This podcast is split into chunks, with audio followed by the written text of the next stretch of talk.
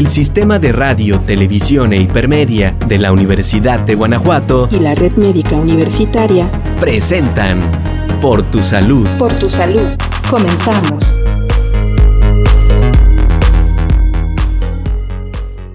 Hola a todos, soy la doctora Vianey Contreras, coordinadora de Medicina Preventiva de Red Médica Universitaria.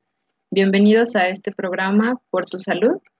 Estamos transmitiendo a través del sistema de radio, televisión e hipermedia de la Universidad de Guanajuato. El día de hoy vamos a hablar de conductas sexuales de riesgo con la doctora Mariana Elizabeth Azuela Franco, egresada de la Facultad de Medicina de la Universidad de Guanajuato. Hola doctora, ¿cómo está? Hola, muy bien. Bien, gracias. Pues bueno, ¿qué nos puede hablar acerca de este tema, acerca de las conductas sexuales de riesgo hoy en día? Muy bien, pues como ya sabemos, es un tema muy tabú, del cual muchos pues no quieren hablar, pero es necesario y vamos a empezar por definir qué es una conducta sexual de riesgo. Es la exposición de una persona a una situación que pone en riesgo la salud tanto mía como de otra persona sobre todo porque las pone en riesgo de adquirir alguna enfermedad de transmisión sexual o de algún embarazo no planificado. Y el hecho de que realicemos eh, actividades de alto riesgo también eh, nos puede poner en una situación donde estemos en una relación antes de estar lo suficientemente maduros para saber qué es saludable y qué no. Y, y pues bien, sobre todo eh, los adolescentes y los eh, adultos jóvenes son los que corren mayor riesgo. ¿Por qué? Pues porque este es un periodo crucial en la vida donde pasamos por muchas situaciones y donde hay un impulso natural a vivir nuevas experiencias.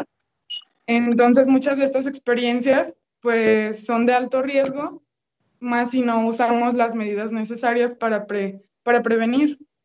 Y pues bueno, ¿cuáles son algunos ejemplos de, comportamientos de alto riesgo?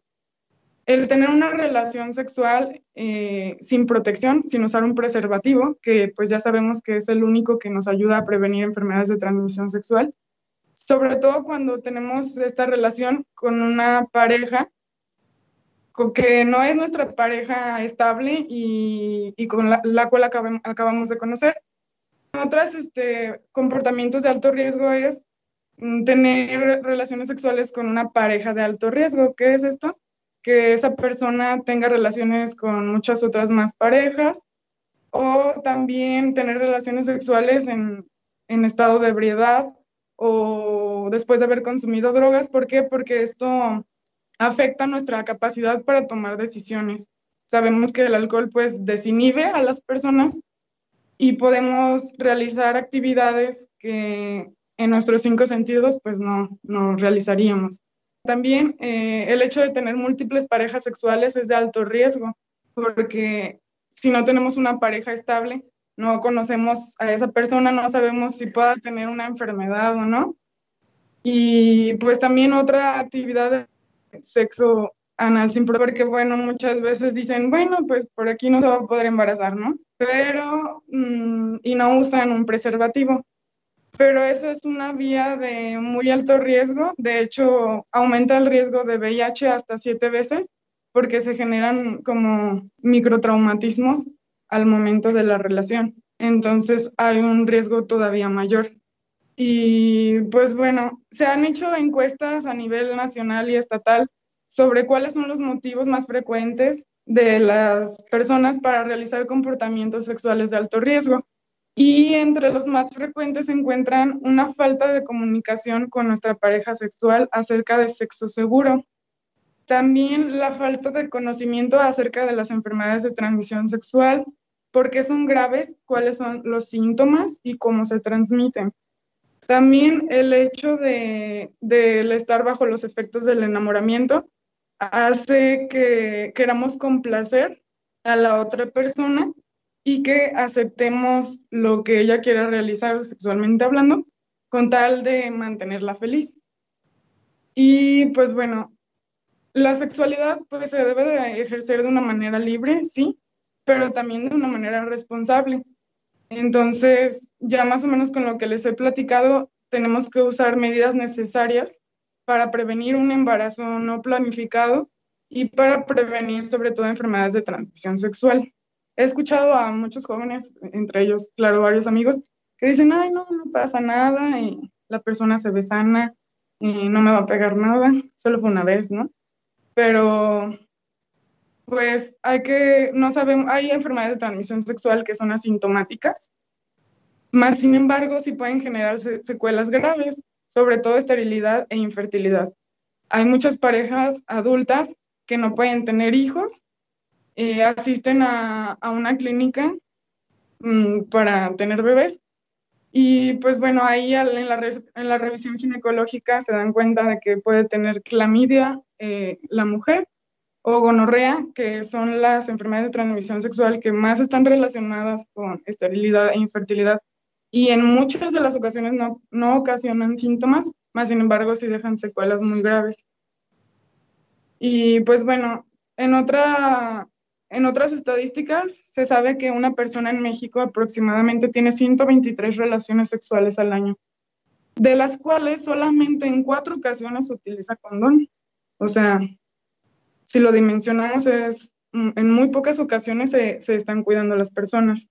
Ahora, ¿cuál es la razón de que no usen condón? Es que son muy costosos. Bueno, eso ya no es un pretexto, porque sabemos que en todas las instituciones de salud y secretaría, si tú te acercas, son gratuitos. La, edad media de la primera relación sexual en Guanajuato es a, a los 18 años, según las estadísticas, y la edad media de la utilización del primer método anticonceptivo es a los 22 años. O sea, tenemos cuatro años en los que no se está utilizando un método anticonceptivo, pero se está teniendo relaciones sexuales.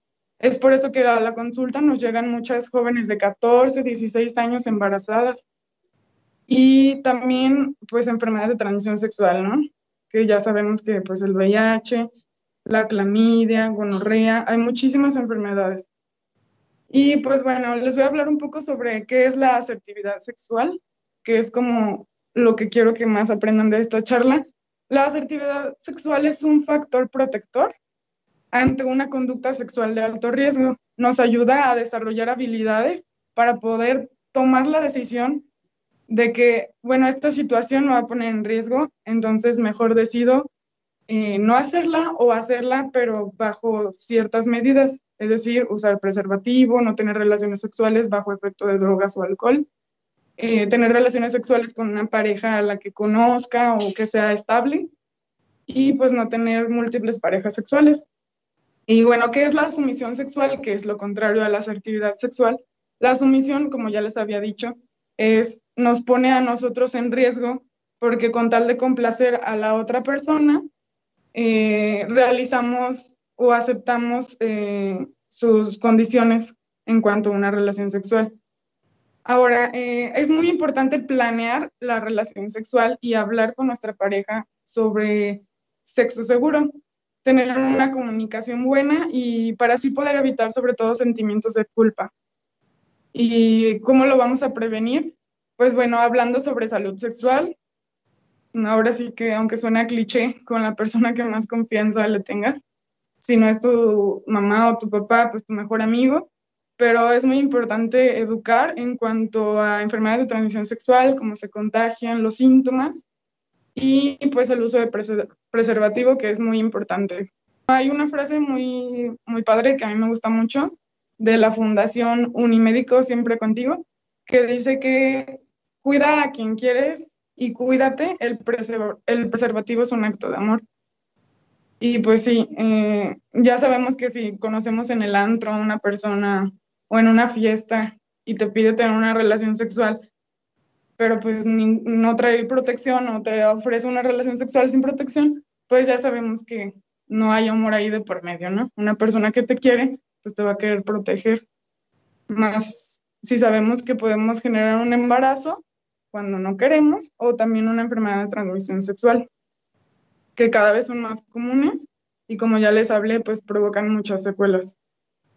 También a veces no, no, tenemos la información adecuada de cuáles son los síntomas que pueden ocasionar alguna de estas enfermedades. Y es, muchas se pueden presentar solo como, si, como ardor al orinar, como si fuera una infección urinaria. También eh, se pueden presentar como una secreción, eh, una secreción en, el pene. Y pues bueno, también se pueden presentar como dolor, dolor en la pelvis, en las mujeres. Y también una enfermedad transmisible sexualmente, si no se trata a tiempo, puede provocar algo que se llama enfermedad pélvica inflamatoria en la mujer, que la puede llevar hasta urgencias y eh, puede provocar esterilidad e infertilidad. También les quería hablar un poco sobre métodos anticonceptivos. Eh, ya sabemos que hay muchísimos, uno de ellos es el, los naturales que le dicen, el, del ritmo, es que es donde la mujer va contando los días de su ciclo y aproximadamente en el día 14 es cuando ovula. Días previos al día 14 y días posteriores es cuando es el periodo fértil, donde no se puede tener relaciones sexuales para no quedar embarazada, pero pues este método es muy ineficaz, sobre todo si la mujer es irregular y no evita enfermedad de transmisión sexual. Los otros pues son los métodos de barrera, que es el condón masculino y el condón femenino. Em, estos pues son muy eficaces, arriba del 99%, y son los únicos que nos protegen contra enfermedades de transmisión sexual. También tenemos los hormonales, que hay inyectables, hay en pastillas, y estos también son muy eficaces, pero pues tienen ciertas contraindicaciones dependiendo de si la persona presenta alguna enfermedad o tiene antecedentes de cáncer de mama. Eh, eso ya tendrían que platicarlo bien con su ginecólogo o hay una línea gratuita del gobierno que se llama Planificatel. Eh, es sin costo y ustedes pueden marcar y ahí preguntarles, oigan, eh, ¿cuál es el método anticonceptivo eh, más eficaz en mi, situación, si yo padezco esto, tengo estos antecedentes. Y bueno, los otros métodos anticonceptivos son los dispositivos intrauterinos, que pues es un dispositivo en forma de T que se coloca dentro de, del útero. Puede llegar a durar hasta 5 o 10 años dependiendo de cuál usemos. Y pues bueno, también son muy eficaces, liberan hormonas. hay uno que libera, bueno, es de cobre, si se han fijado en muchísimos métodos anticonceptivos, también tenemos el implante, que es una varilla como del tamaño de un cerillo que se inserta en la parte interna del brazo y libera hormonas, dura tres años. También tenemos los parches que literal se pegan en el abdomen. Tenemos muchísimos métodos, así que no hay pretexto para que no usen alguno. Bueno, pues Muchas gracias, doctora. Creo que es una información muy valiosa para toda la comunidad universitaria, sean estudiantes, sean adultos, eh, jóvenes. Entonces, creo que es muy importante conocer estos temas que sí, efectivamente, como dices, pues son tabú. Entonces, pues igual cualquier duda o cualquier síntoma que tengan, es muy importante que puedan acudir a su médico, a su ginecólogo, su médico general y bueno, te agradecemos mucho esta, esta información. Ahora vamos a una pequeña cápsula de cinco puntos informativos por tu salud y regresamos con la doctora Mariana. Datos importantes por, tu, salud. Conductas sexuales de riesgo. Una conducta sexual de riesgo es la exposición de un individuo a una situación que pueda ocasionar daños a su salud o a la salud de otra persona, especialmente a través de la posibilidad de contaminación por enfermedades sexualmente transmisibles como es, por ejemplo, el SIDA. Un comportamiento sexual de alto riesgo expone a las personas a infecciones de transmisión sexual, embarazos no planificados o bien a estar en una relación sexual antes de estar lo suficientemente maduros para saber en qué consiste una relación saludable. Los motivos de un comportamiento sexual de alto riesgo normalmente se deben a factores como son la falta de comunicación sobre sexo seguro en la pareja, la falta de conocimiento sobre por qué las enfermedades de transmisión sexual son tan riesgosas, el abuso de drogas y alcohol que alteran la capacidad para tomar decisiones, así como la necesidad de pertenecer a un grupo o complacer a la pareja. Infórmate adecuadamente sobre las formas de contagio de una enfermedad de transmisión sexual y factores de riesgo para no tener ideas equivocadas sobre las prácticas sexuales. Datos importantes por, tu, salud. Ya estamos de vuelta por tu salud.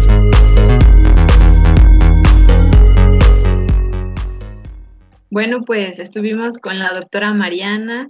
Ella es egresada de la Facultad de Medicina de la Universidad de Guanajuato. Actualmente labora en la red médica, ella está trabajando en el área del triage de infecciones respiratorias.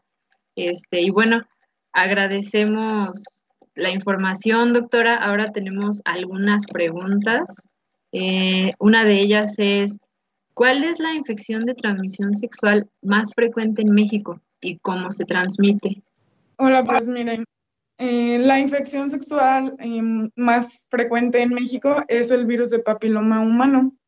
Ajá, este se transmite sobre todo a través, cuando tenemos una relación sexual, se generan microtraumatismos o lesiones por donde puede entrar el virus, sobre todo si tenemos una relación sexual sin preservativo. Pero también es muy importante decirles que el hecho de que tengamos una relación sexual con preservativo no nos exenta de adquirir una infección por virus de papiloma humano, puesto que previo al, al, coito o a la relación sexual, eh, si tenemos contacto de piel a piel sin preservativo, también se puede transmitir así, o también eh, la transmisión eh, genital y bucal, también se puede transmitir así, sobre todo eh, a través de, bueno, el virus de papiloma humano puede provocar verrugas genitales, puede provocar eh, condilomas, hasta también en la boca.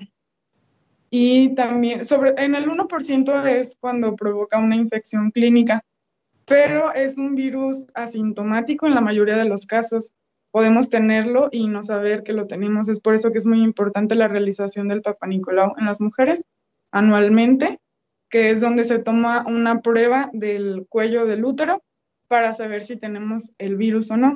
También es muy importante que eh, sepamos que se puede transmitir no solo a través de la relación sexual, ¿no? También se puede transmitir eh, si nosotros tenemos contacto genital anal sin protección y pues como les expliqué también por el contacto oral.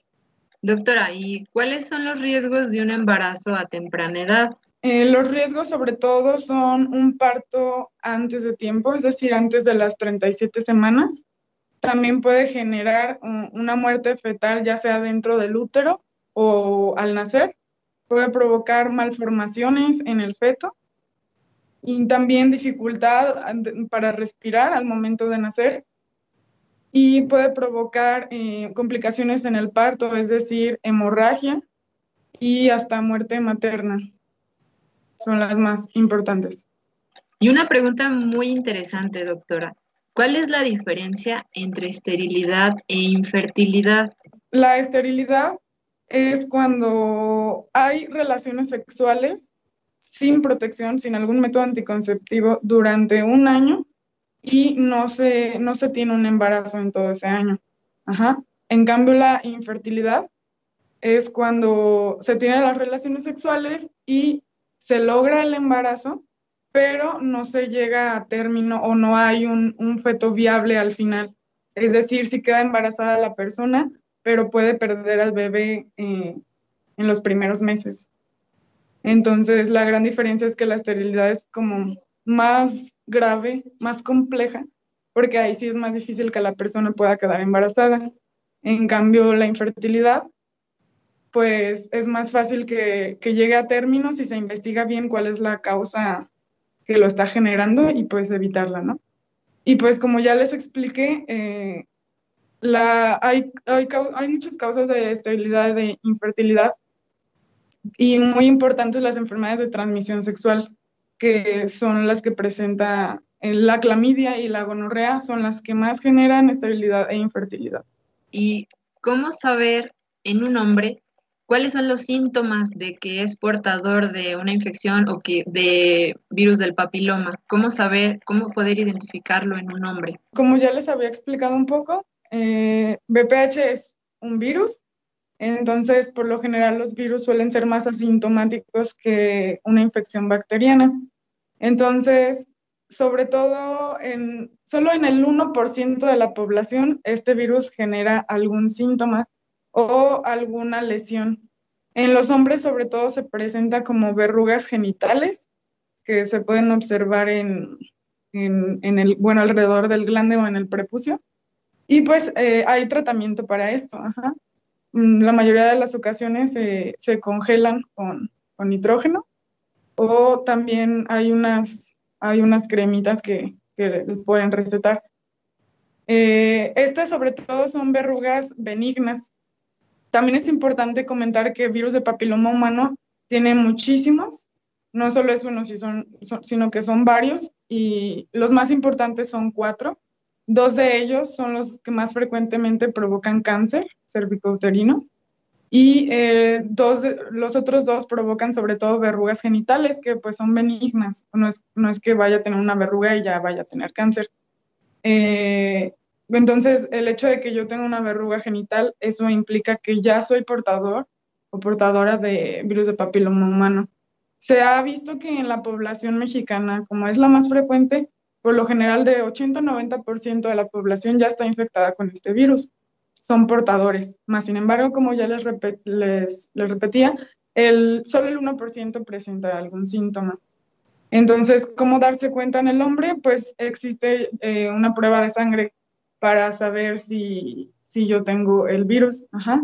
En muchas ocasiones se hace algo que se llama PCR para saber si tengo el material genético del virus en, en la sangre. Si es que yo no presento ningún síntoma y quiero saber si soy portador, para evitar pues contagiar solo a mi pareja. Esa sería una forma eficaz, un poquito cara, pero eficaz para saber si, si la tengo y si no tengo ninguna lesión ni presento ningún síntoma. En las mujeres, como ya les dije, al acudir al ginecólogo, también ahorita ya se está haciendo, se pone eh, ácido cloracético en, en, la, en, en, el cuello del útero, después se observa como con un, con una, un aparato especial con una lámpara y, bueno, si, si se ven como lesiones blanquecinas en el cuello del útero de la mujer, significa que somos portadoras del virus, pero estamos asintomáticas. Por eso es muy importante ya eh, después de esto el, la prueba de Papa Nicolau para ver si estas lesiones son de bajo grado o de alto grado para evitar llegar a un cáncer o detectarlo a tiempo. Muy bien, muchas gracias. Y ya la última pregunta, doctora. ¿Cómo me puedo dar cuenta de que tengo una infección de transmisión sexual si no presento ningún síntoma?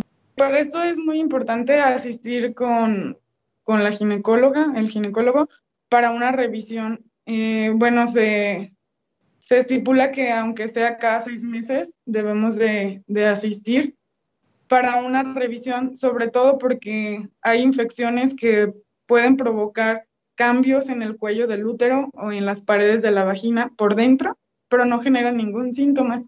Eh, sobre todo, por ejemplo, tricomonas o eh, hasta gonorrea o clamidia pueden generar que salga secreción del cuello del útero y una secreción que no es normal.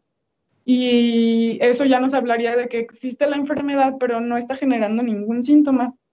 Y los hombres, pues sí, ahí sí está un poco más difícil porque la mayoría de las enfermedades de transmisión sexual puede ser que los hombres sean los portadores de la, de la infección, eh, se lo transmiten a la mujer, pero en ellos no se presenta ningún síntoma.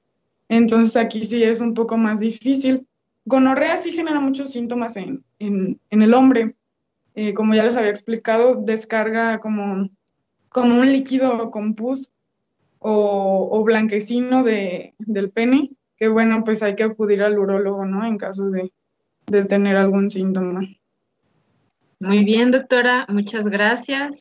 Y bueno, estuvimos con la doctora Mariana Elizabeth Azuela Franco, egresada de la Facultad de Medicina. Eh, agradecemos mucho esta información. Creo que es de vital importancia que todos la conozcamos. Si tuvieran alguna duda y quisieran consultarla eh, de manera particular, eh, su correo es me azuelafranco.ugto.mx. Y bueno, Agradecemos su atención en la emisión de este programa Por tu Salud. Los invitamos a ver la programación del Sistema de Radio, Televisión e Hipermedia de la Universidad de Guanajuato. Mi nombre es Vianney Contreras, coordinadora de Medicina Preventiva en Red Médica Universitaria. Nos vemos en la próxima emisión. El Sistema de Radio, Televisión e Hipermedia de la Universidad de Guanajuato y la Red Médica Universitaria presentaron Por tu salud. Por tu salud. Gracias por sintonizarnos. Nos escuchamos en la siguiente emisión de Por tu salud. Por tu salud.